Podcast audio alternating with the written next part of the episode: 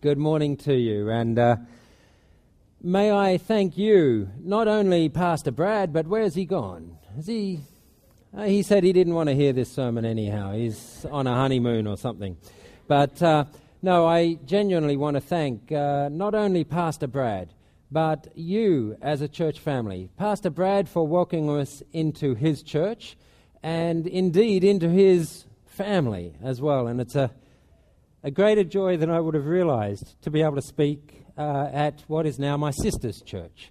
Uh, and uh, to think that uh, she is a pastor's wife is a, uh, a beautiful, um, not sure what the word is, but a beautiful um, climax to her calling in her life. And thank you to, for not only welcoming me, but also obviously your welcome for um, my sister Alison. In acknowledging that, uh, that today is Father's Day, I can't go beyond recognizing that the Father of all fathers is our own Lord Jesus Christ and our Savior.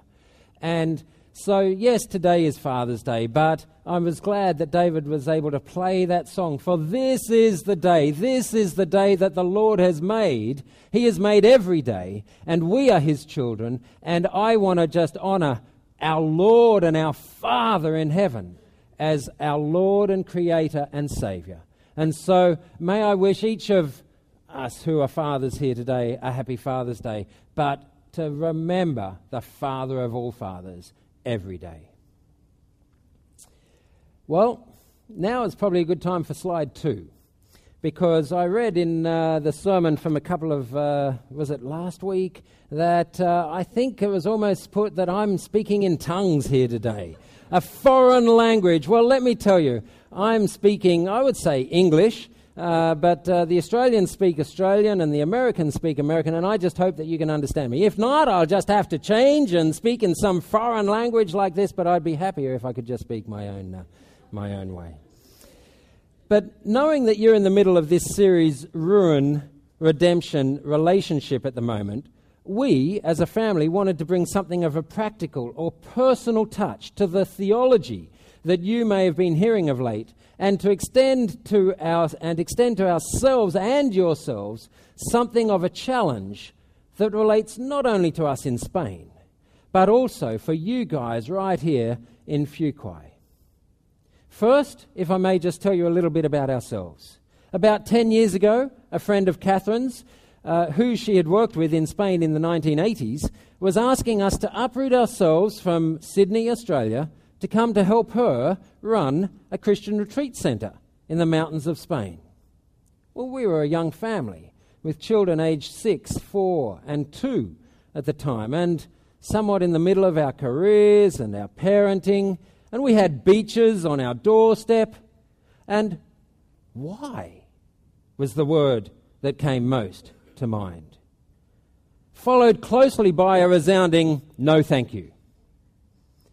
Well, God kept prompting this girl, this friend of Catherine's, to ask us, so that after a number of negative replies to the Will you come over to Spain for a year, we prayed further and took the leap to come to Spain or to go to Spain for one year in 2007.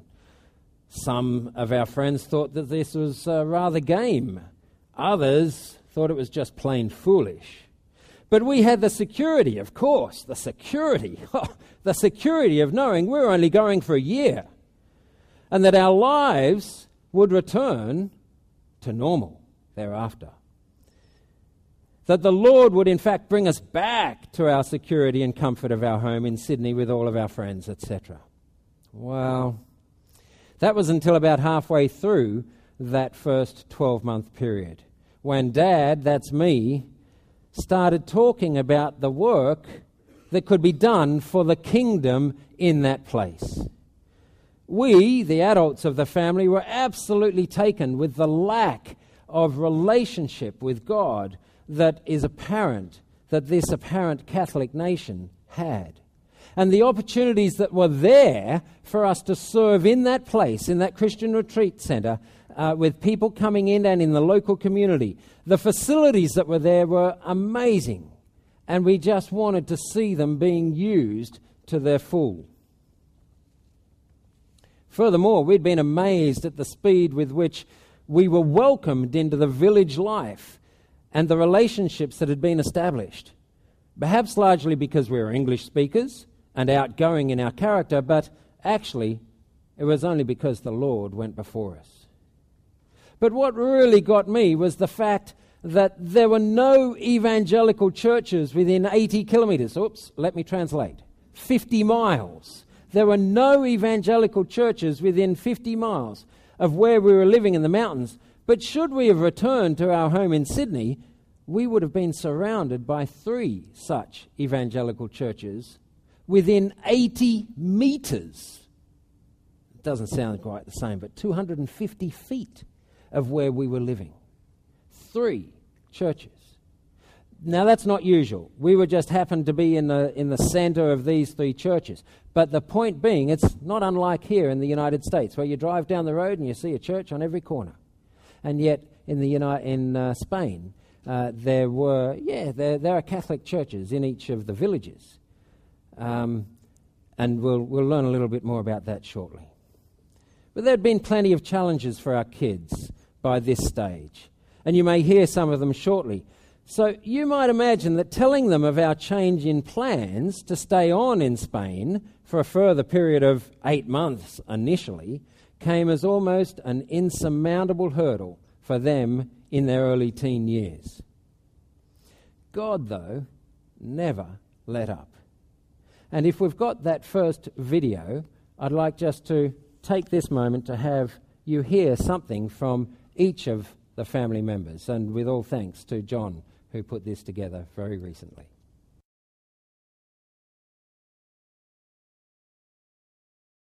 Uh, niece uh, for a period of some seven weeks, and we've stayed in that house uh, until just the other day, um, which is another story, which harks back to one of my themes here. I spoke about securities earlier, and we had prayed and prayed uh, in the lead up to this next 12 months that we've just started a week ago. And we had understood that we had the security of people coming in, RMS missionaries coming into our house for a period of about uh, at least three, maybe four or five months of our first six months away.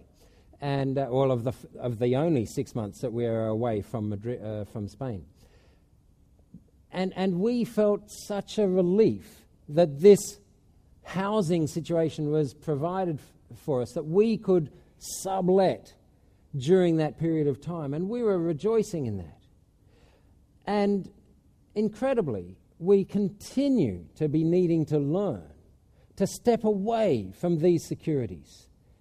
Now, I don't know what your securities are, they're going to be different for each person here.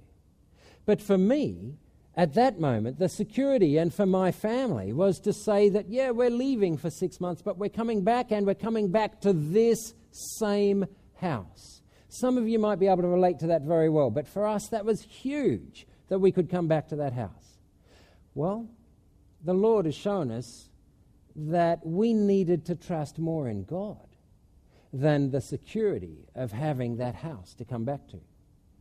And to cut a long story short, we don't have that house at this moment to return to because that family couldn't commit to the date when they would be able to come, and hence we weren't sure of when the money, you know, it's a long story.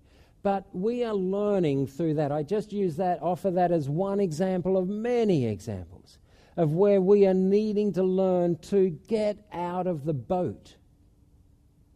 To get out of the boat. I'm talking about the securities that we rely upon, instead of me relying upon my all faithful, ever trustworthy God and Father. And so, this is a challenge that I want to bring to myself as much as to you guys to be able to step out, to be able to get out of the boat, to not look anywhere except for where the Lord is taking us.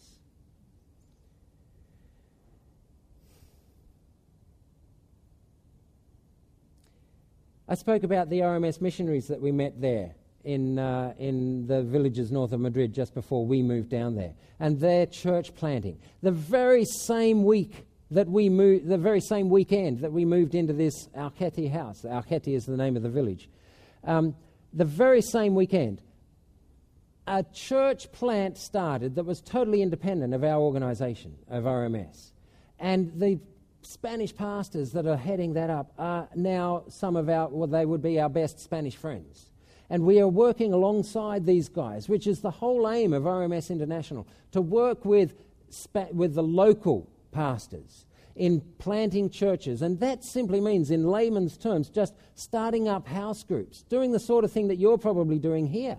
But in Spain, there, is, there are hardly any of these churches, let alone house churches or anything.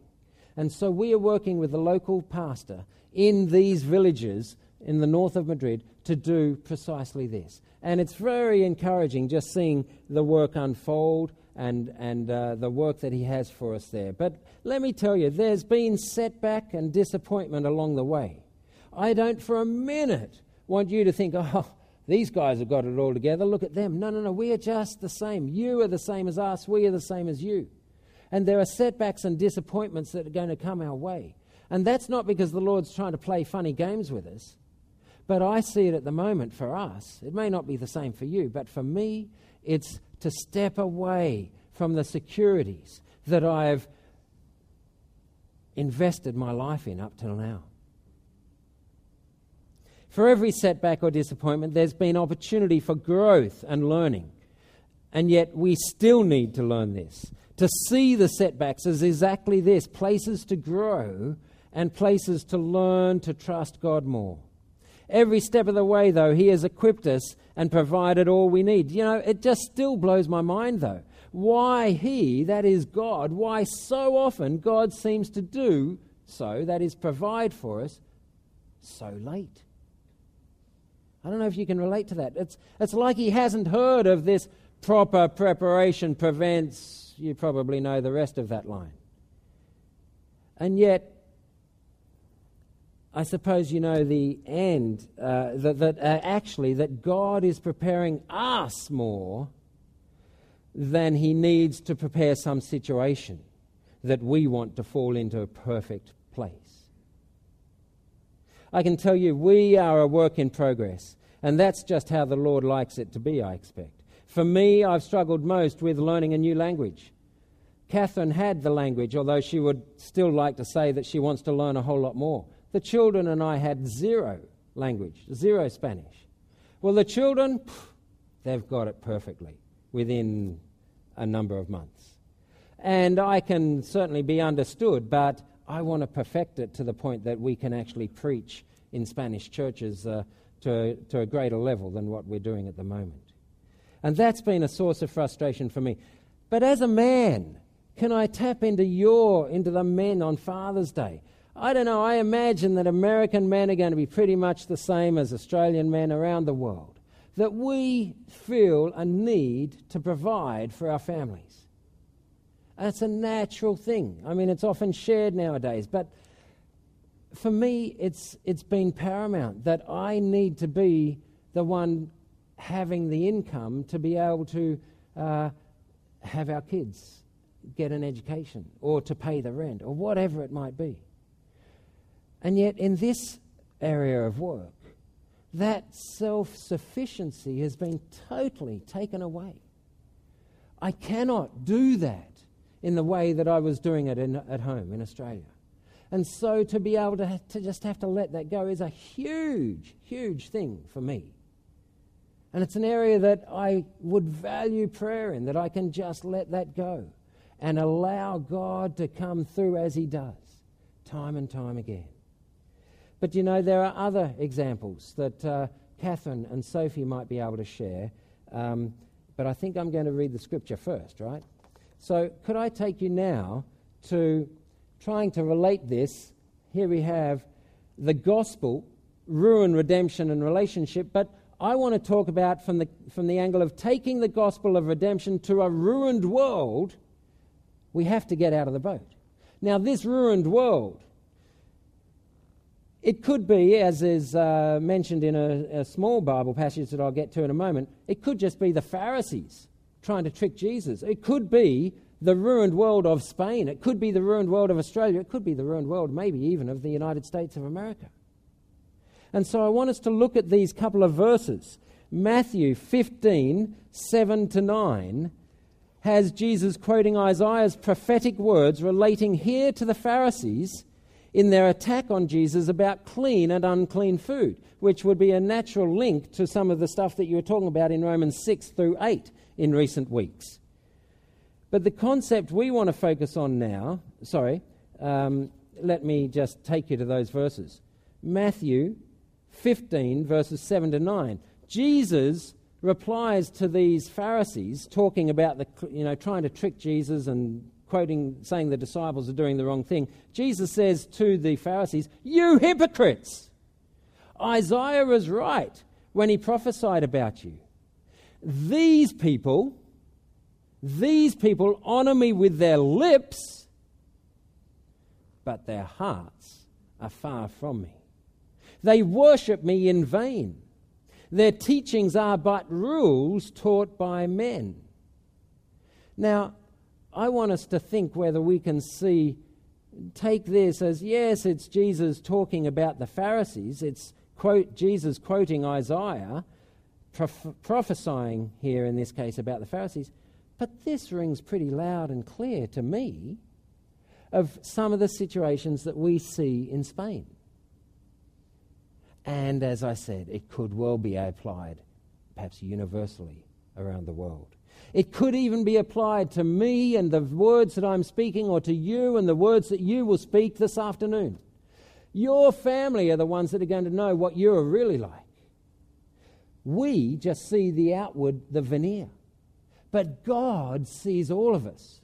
He sees inside. He knows beyond just our words. And my prayer for each and every one of us is that what comes out of our lips, as this passage talks about further, what comes out of our lips is what is really in our hearts. It's what comes out that is matters most. It's not, in this case, the food that goes in, whether the food is clean or unclean.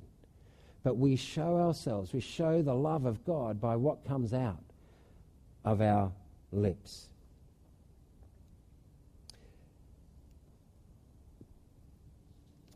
But as I say, the concept we want to focus on today is this getting out of the boat. And so we read in Matthew 14, just the previous chapter, verses 22 to 33. And that's on, I think you'll have that there on the next slide. Matthew, and we might just stand for our scripture reading here now. And I'll read, as I say, from Matthew chapter 14, verses 22 to, 23, uh, to 33. It goes like this. Immediately, Jesus made the disciples get into the boat and go on ahead of him to the other side while he dismissed the crowd. After he had dismissed them, he went up on a mountainside by himself to pray. When evening came, he was there alone, but the boat was already a considerable distance from land, buffeted by the waves because the wind was against it. During the fourth watch of the night, Jesus went out to them, walking on the lake. When the disciples saw him walking on the lake, they were terrified. It's a ghost, they said and cried out in fear. But Jesus immediately said to them, Take courage. It is I. Don't be afraid. And then Peter replied from the boat, Lord, if it's you, tell me to come to you on the water. Come, he said. Then Peter got down out of the boat, walked on the water, and came toward Jesus. Can you fathom that? Peter got out of the boat, walked on water toward Jesus. For me, that's mind blowing.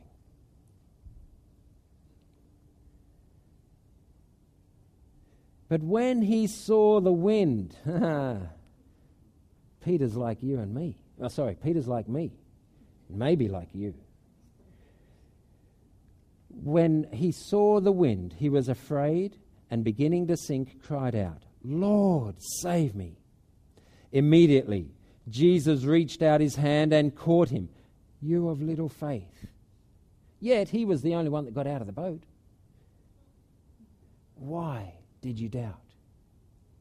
And when they climbed into the boat, the wind died down.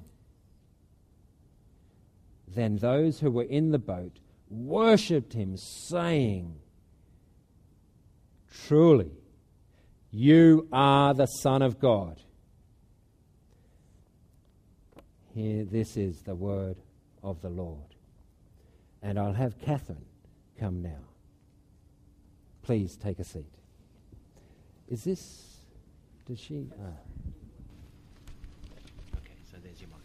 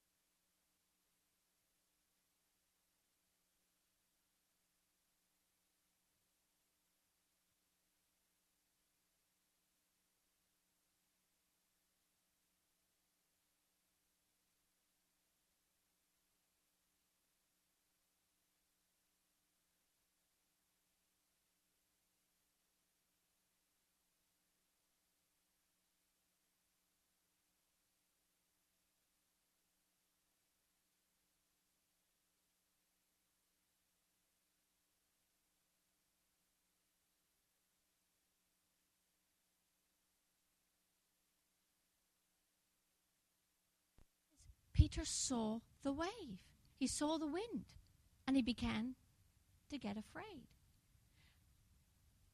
And you know, when life's easy and we're sailing along and we know the Lord's there and the sky's blue, but once the storm starts to hit, it's a whole different story.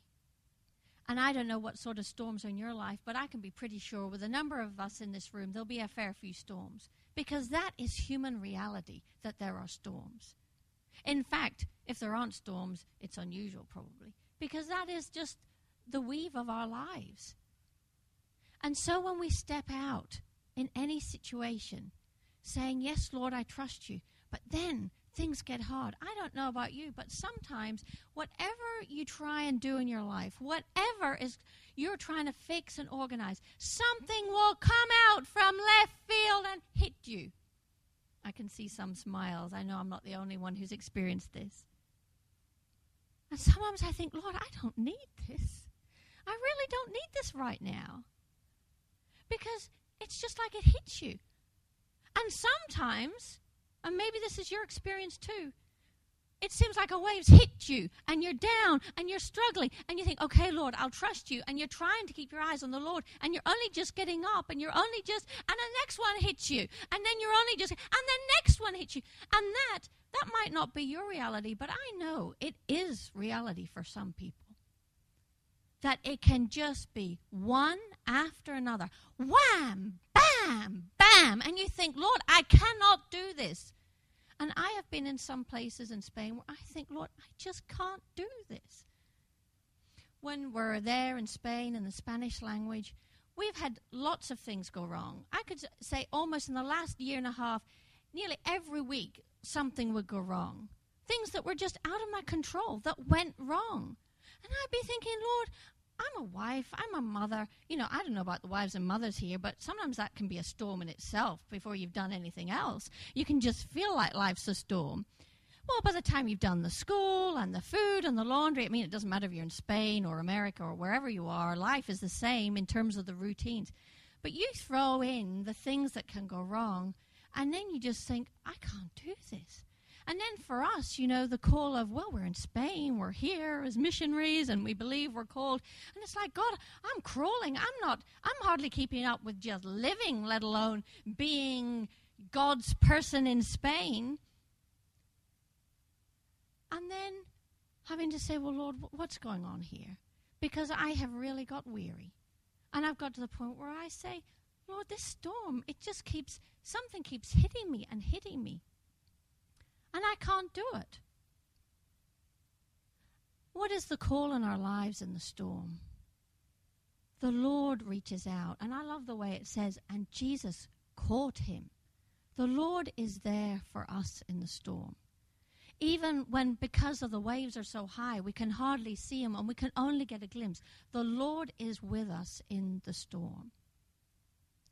And he wants to take us through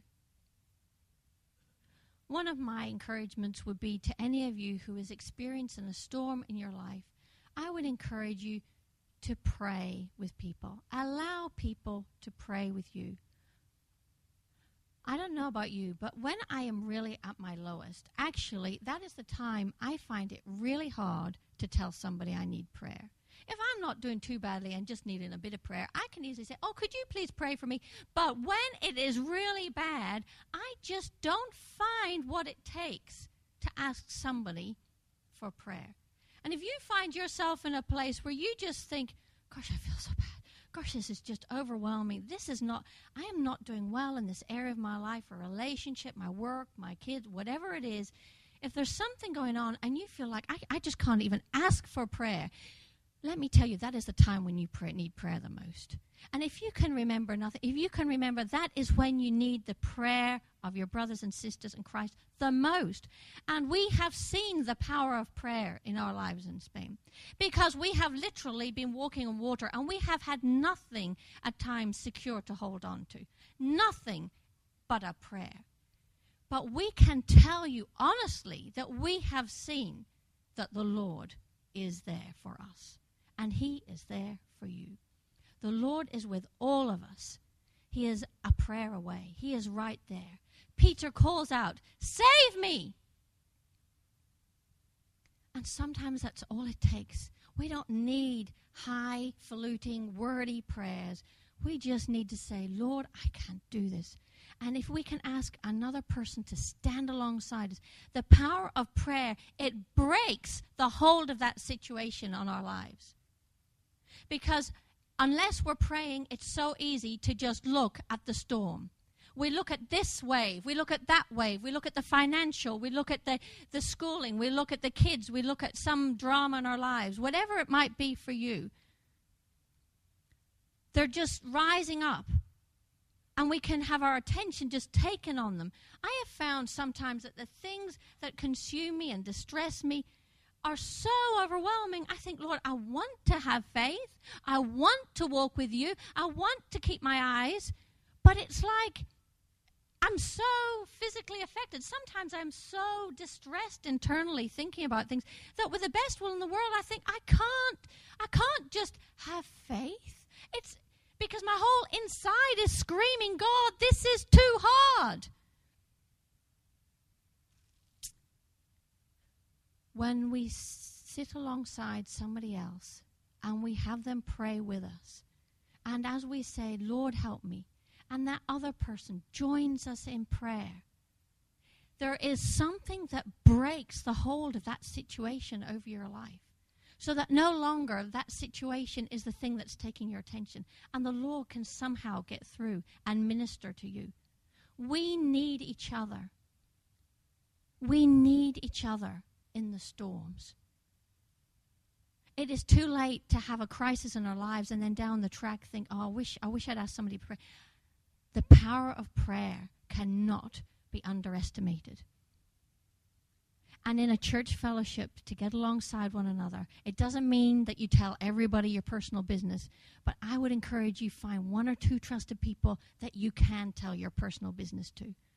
Because we need to pray for each other because Satan does not want us to be living in victory. He does not want us to be living lives that shine for God. He wants us so crushed, dismantled, and broken that we are just not making an impact on the world. But together with prayer, we can make a difference. When I think of getting out of the boat and the storm, and I think of my, some of my situations in Spain, I would think, Lord, this is all too hard. I don't know how I can how I can be a light for you in this place and I'm worried and I'm distressed and I'm sorting this and I'm sorting that, and then doing it all in Spanish and feeling like, oh, this is just too hard. But the Lord has been showing me, little by little, that it is really who we are in the midst of the storm. And that is so hard. But the Lord is a loving and gentle teacher. And for me now, it's trying to say, You are Lord in the midst of the storm. You know, at the end of the passage, when Peter says, when he gets in the boat and he says, Truly, you are the Son of God. I believe the call in our lives is that we can be people who, in the midst of the storm, learn how to say, Truly, you are the Son of God. And that doesn't come easily, and I am still working on it.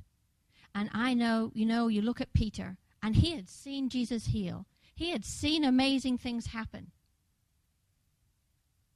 But then when he was in that storm, it was a different story. And you know, you and I will have seen the Lord work many times in our lives. But in this new circumstance, it seems like a different story. However, the Lord can bring you through. So if you have a situation where you're feeling, yes, but this time this one is just too big. This one is not too big for the Lord. And I would encourage you to pray with other people, keep your eyes on the Lord, and to be able to just focus on Him. Take time with Him each day. And trust that He will bring you through the storm. And some of them last a long time. But the Lord is faithful. And that is one thing. We are not the greatest whatever's in the world, but we know that the Lord is faithful because it's not about us, it is about Him and who He is. Sophie, my daughter's just going to. No, change of plans. My daughter Sophie's not going to pop up. It's my husband.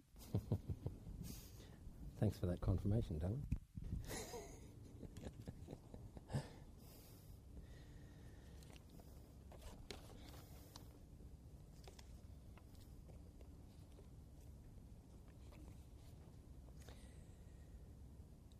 Our purpose today has, to bring, has been to bring a practical mission example to some theology of the gospel as it relates to an individual or a nation being in ruin and needing redemption and relationship with Christ.